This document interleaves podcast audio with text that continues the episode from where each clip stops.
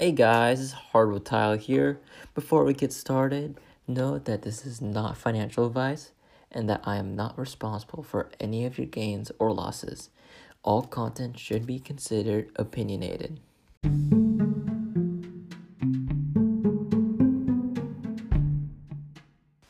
Before we dive deeper, please listen to our sponsor. So, over the past few days, when looking at the changes in open interest in the options world, I've noticed that someone's been buying up call options on Occidental Petroleum, buying calls that expire in December, and the buyers have spent over a million for each trade. This morning, during the time that I scripted this podcast, I noticed that they spent 2 million on those call options. It's interesting to see call buying while the stock just keeps going down, mainly due to the market's pessimism over the Anadarko acquisition. Warren Buffett has taken a stake in the company after the acquisition deal has been completed. Many critics say that Buffett overpaid for the stock. Carl Icahn, an activist on Occidental, has been reducing his stake in the company and has warned people that the stock is dangerous. Meanwhile, while Occidental has taken lots of debt and used up a lot of cash for the acquisition, it is now seeking a buyer for their assets, and as of recently, they probably did. And the main reason why they're looking to sell some of Anadarko's assets is just to increase cash in their balance sheet in order in order to strengthen it.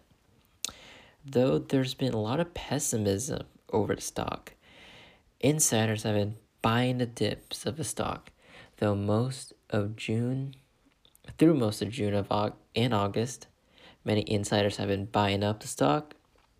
When looking at the transactions on Open Insider, which is a site I use to track insider buying, it's like they're chasing the stock as it goes lower and lower. And overall, that's pretty bullish. Now, let's dive deeper into the company. Many are concerned about Occidental Petroleum, seeing the company as probably becoming insolvent soon, or just being a worse company than before. Liquidity has been one worry from investors, as the company has used up a lot of their financial resources for the acquisition. But when looking at the balance sheet, the current ratio still shows that they're healthy. When looking at assets over liabilities, they do have more assets over liabilities. And also, according to the company's latest presentation, for investors. They said that their break even WTI price is $40 per barrel, which is pretty good. And with the acquisition, because the company wants to focus on US production, they are selling the assets that are from overseas, like Mozambique, Algeria, etc. And pretty much selling those assets just shows that deleveraging is in full swing. And in case oil does go below $40 a barrel with WTI price, the hedges will help Occidental maintain its dividend according to management.